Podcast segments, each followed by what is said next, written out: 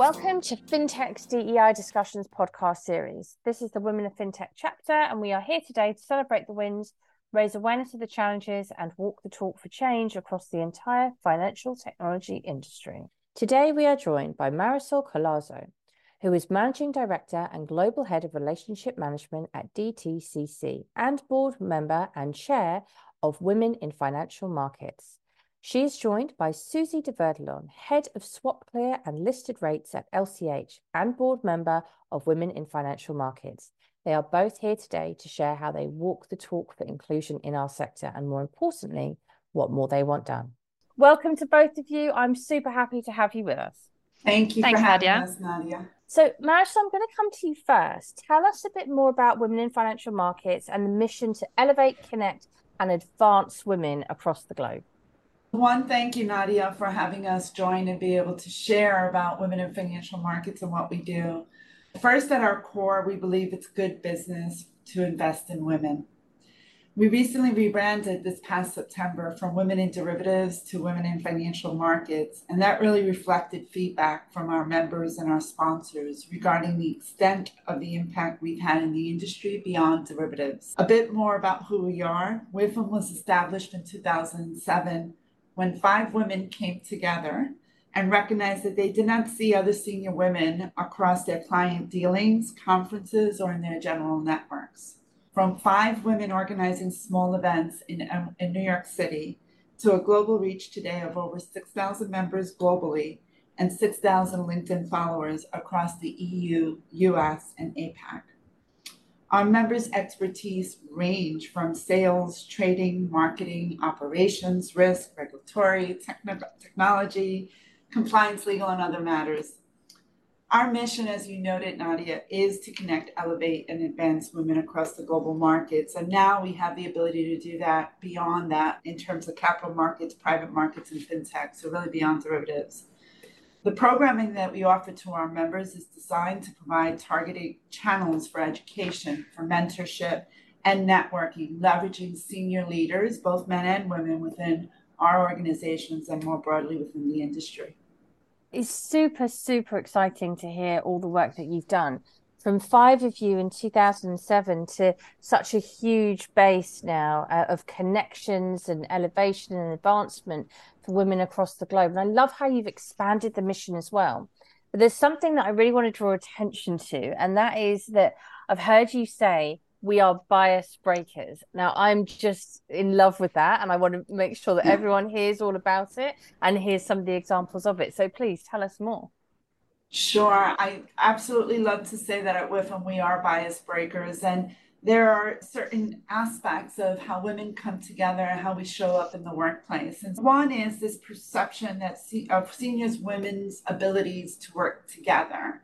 And certainly from my own experience growing up in the industry, there was always this sort of sense that as women, we don't potentially play in the sandbox well together. Men have done that through sports and engagement. I'm here to tell you that through my own experiences and being on this board and the work that we've done on this board, we're bringing together vision, passion, challenge, debate. We come from different perspectives and different views, and we execute.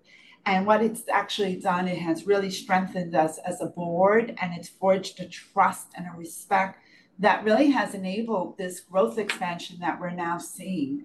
And one is we're demonstrating the strength that women have and the multitude of skills that they can bring to the table.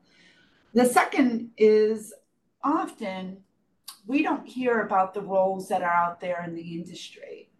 And we are within WIFM creating that whispered network, because often these roles, Nadia, aren't published, aren't made aware of. It's the importance of the network. And so one of the things that we have started to do in terms of breaking some of that bias is making sure that within our networks that we are being much more intentional and open about sharing what those roles are, what those potential opportunities are, who we think someone else should be meeting, just getting better at the capabilities of networking and putting the networking into an effective play, essentially, beyond just camaraderie. The last one I would talk about is our Wolfpacks. we've cascaded this into how we have our members engaged. So we've started to bring our members together based on careers, common interests, capabilities, into smaller groups. They collaborate on key topics. They will come together from time to time, talk about business, personal challenges, development challenges.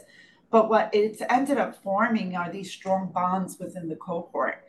And what we have as a result of that are women who are coming together who are vulnerable, who are empathetic, and who are powerful at the same time. They're helping to elevate each other. They're helping to make each other much more resilient in a meaningful way, and that's energizing their careers. So when I talk about bias breakers, those are the kind of aspects that I think we're contributing to our industry. And it's so powerful to hear the examples of how you're doing that. And look, as somebody from the talent and recruitment space, I couldn't agree more how important that is for that network and to normalize the conversation of your next move and who somebody else works with and what you can learn from them and how you want to progress. So I'm so pleased you brought that up. Susi, share some of your work as another board member for the organisation. Yeah, absolutely. I think what we're seeing in Europe is a real demand for more industry-wide initiatives, and that's where WIFM just fits in perfectly. We've got a lot of support from institutions that have really progressed the agenda in terms of what they do within their own communities and their own corporate structures.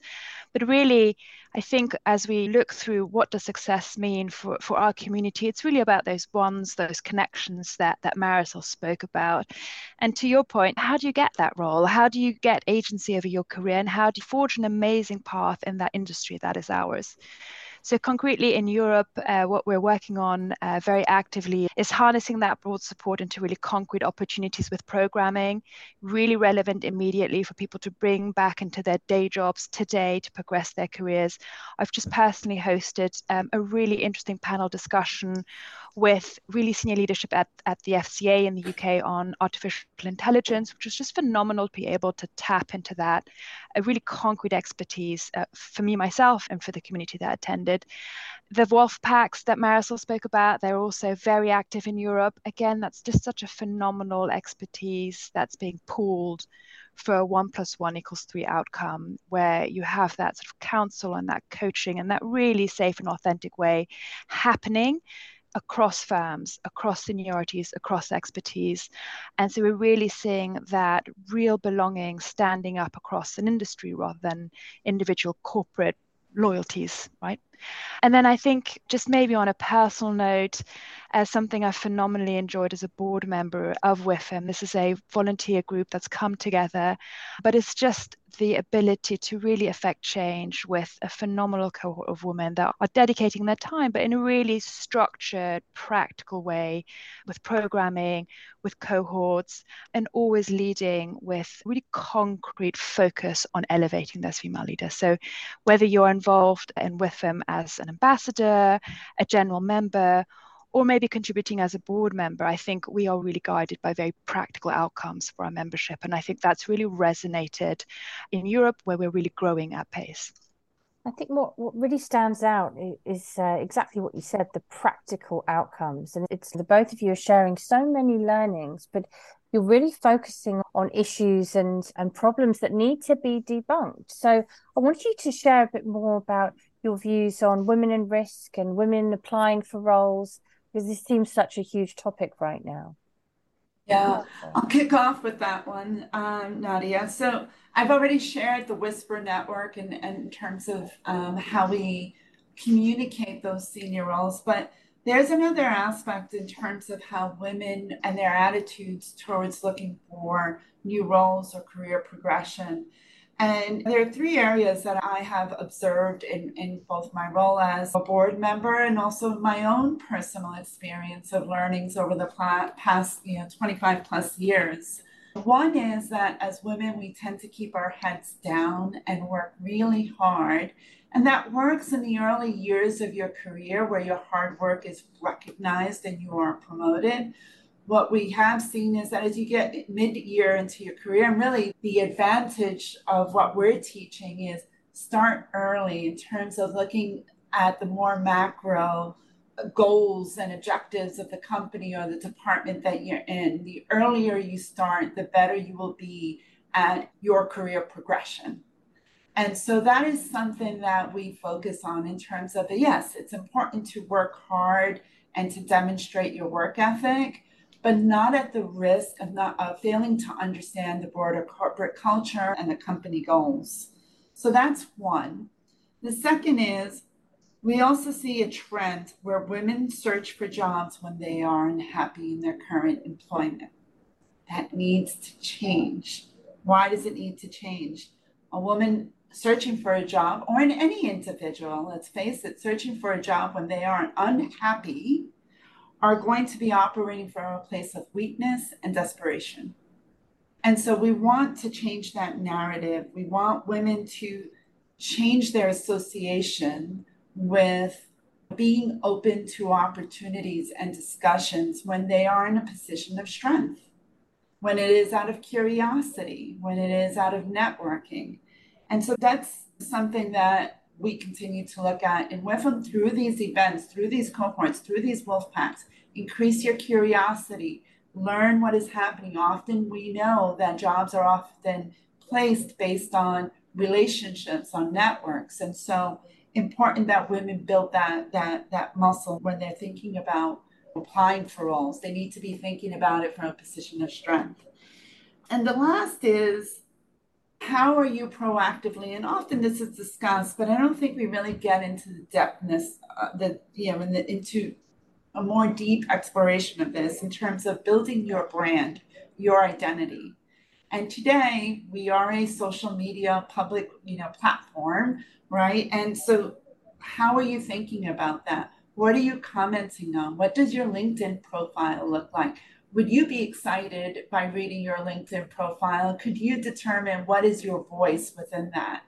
There needs to be a much more intentional action of looking at where you are in that public space and what thought leadership are you driving? What does it say about you? I think even as board members, we've all reflected on how strong our LinkedIn profiles are, or our social media profile is, but it is the way forward, right? It is the way to demonstrate what's your voice. And so it's something that you can actually control. So that's another important factor of how you make yourself, I'd say, much more marketable and resilient to how opportunities come along. And I totally agree with that. Like I always advise people that your LinkedIn is the window to how you do your job. The CV is just a description of what you have done. And I think that LinkedIn profile can really show the sorts of things that I'm very passionate about: potential, transferable skills, agility, adaptability, depending on what you're showcasing on there. But also this is all really linked to the work that you do with Vigor around the leadership programs. There's a lot that you do there. There's exec coaches. You've achieved so much through the network. I'd love you to tell us a bit more detail about it. Sure, I'm happy to. And again, this is a global effort, so I will encourage Susi to join in as well in terms of the targeted efforts in the EU. But essentially, we have a few bedrock programs. One is the educational forums. And this is where we have great events across the globe. Susi mentioned earlier an AI event. We've had macroeconomic events where we're talking about what the economy looks like. We've had during presidential elections discussions around what might happen depending on who wins certain elections as to what happens in our industry. We've had derivatives, master classes, etc. So a broad range of topics that we have covered under the educational forums and panel discussions, including panelists from commissioners, heads of investment and hedge funds, asset managers, C-suite executives, and beyond. So those are fantastic events for our broader membership to engage with. In addition, we have another part of our programming, which is the leadership development program. This is where we partner with executive coaches across several cohorts. This I'm very excited about. I, along with another board member, established this many years ago.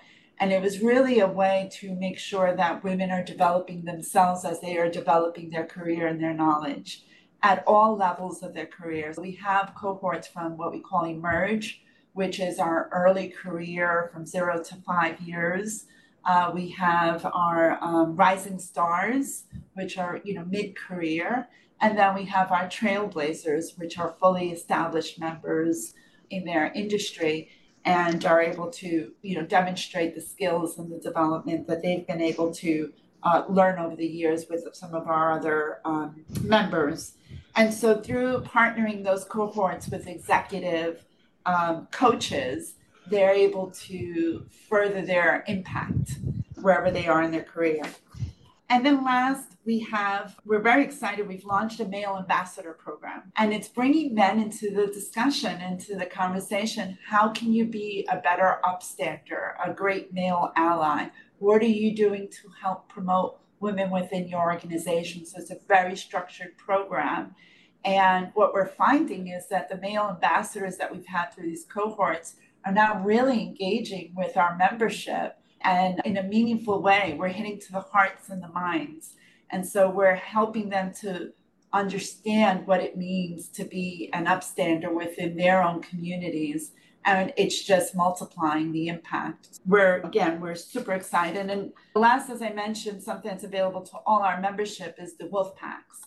And I love the strength of the Wolfpack, the concept of it, the support that we as an organization are able to provide to women that are self-managing, coming together on business topics. And all this programming is made possible through our sponsors. We had over 40 sponsors from our last Scala event. So these are corporate companies who believe in our mission, are investing in us, who make these programs possible. Our membership is free, and it is really off the back of these corporate sponsors that we're able to offer all this programming. Yeah, and for us, the pandemic brought a couple of benefits in terms of really rolling out more global programming, because suddenly there was a number of events that were accessible across the globe. They weren't not necessarily in person, and we continued to benefit from a real mixture of programming. Allows us to be much more inclusive in terms of time zones, really broaden out the reach. So we've had a phenomenal uptake in Europe of events that historically we couldn't offer as broadly. So I think when we think about how this can really be impactful in, as an example, London, I get phenomenal feedback from the vantage point of being able to participate out of London in a global discussion, in a global dialogue, and bring that content back in terms of a CFTC view, in terms of a macro debate on dollar rates, and bringing that connection. And I think it's super important that you are based in London, and a huge focus is about building that membership across the EU. Can you tell us a bit more about how you're doing that and the goals? Yeah, so absolutely. So our goals is to double our membership. About 1,000 of the 6,000 members of WIFM are in Europe, in London, in Dublin, in Paris, Frankfurt and beyond. So that's actually just our one-year goal, is just to double it. We've already doubled it in 2023. So we really are feeling a real demand and a really strong uptake of things like the Wolfpacks, which we provide sort of the backbone for. We provide the pacing, the format of it, but a lot of it is just women coming together, forming those Wolfpacks and picking the topics they want to discuss and share on. So we want to extend that membership.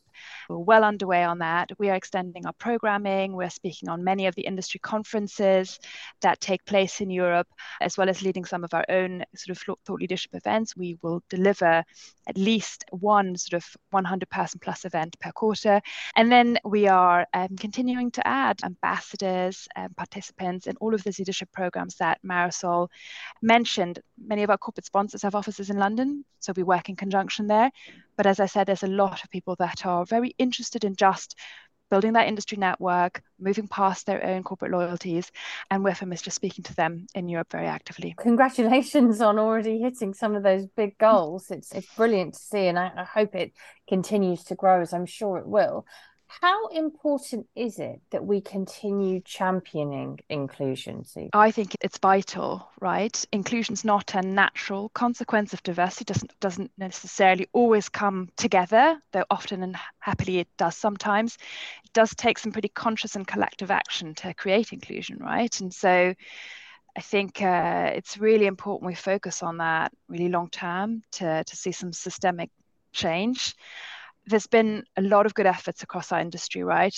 Many of us have been through unconscious bias training. Many of us are working on bias and performance management, promotion, development processes, part of our sort of day roles.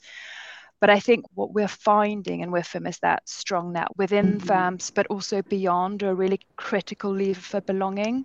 And so having those networks is just really important for inclusion to follow suit of all the efforts we're making in diversifying our industries. It's frankly one of the reasons why I'm investing so heavily in an industry network, is that I can really see just the agency and the energy it gives our members in being able to rely on that network for coaching, for questions, for authentic conversations, for really interesting expert access. And so I think when we've achieved our objective, when we've actually really built that sense of connection, belonging across all those business areas that we're working on, all the countries we're working in, all the languages that we're operating in. So that's why I do think we can't step down the focus there. Absolutely. And I really appreciate you making that distinction between the diversity that so many people talk about and its inclusion.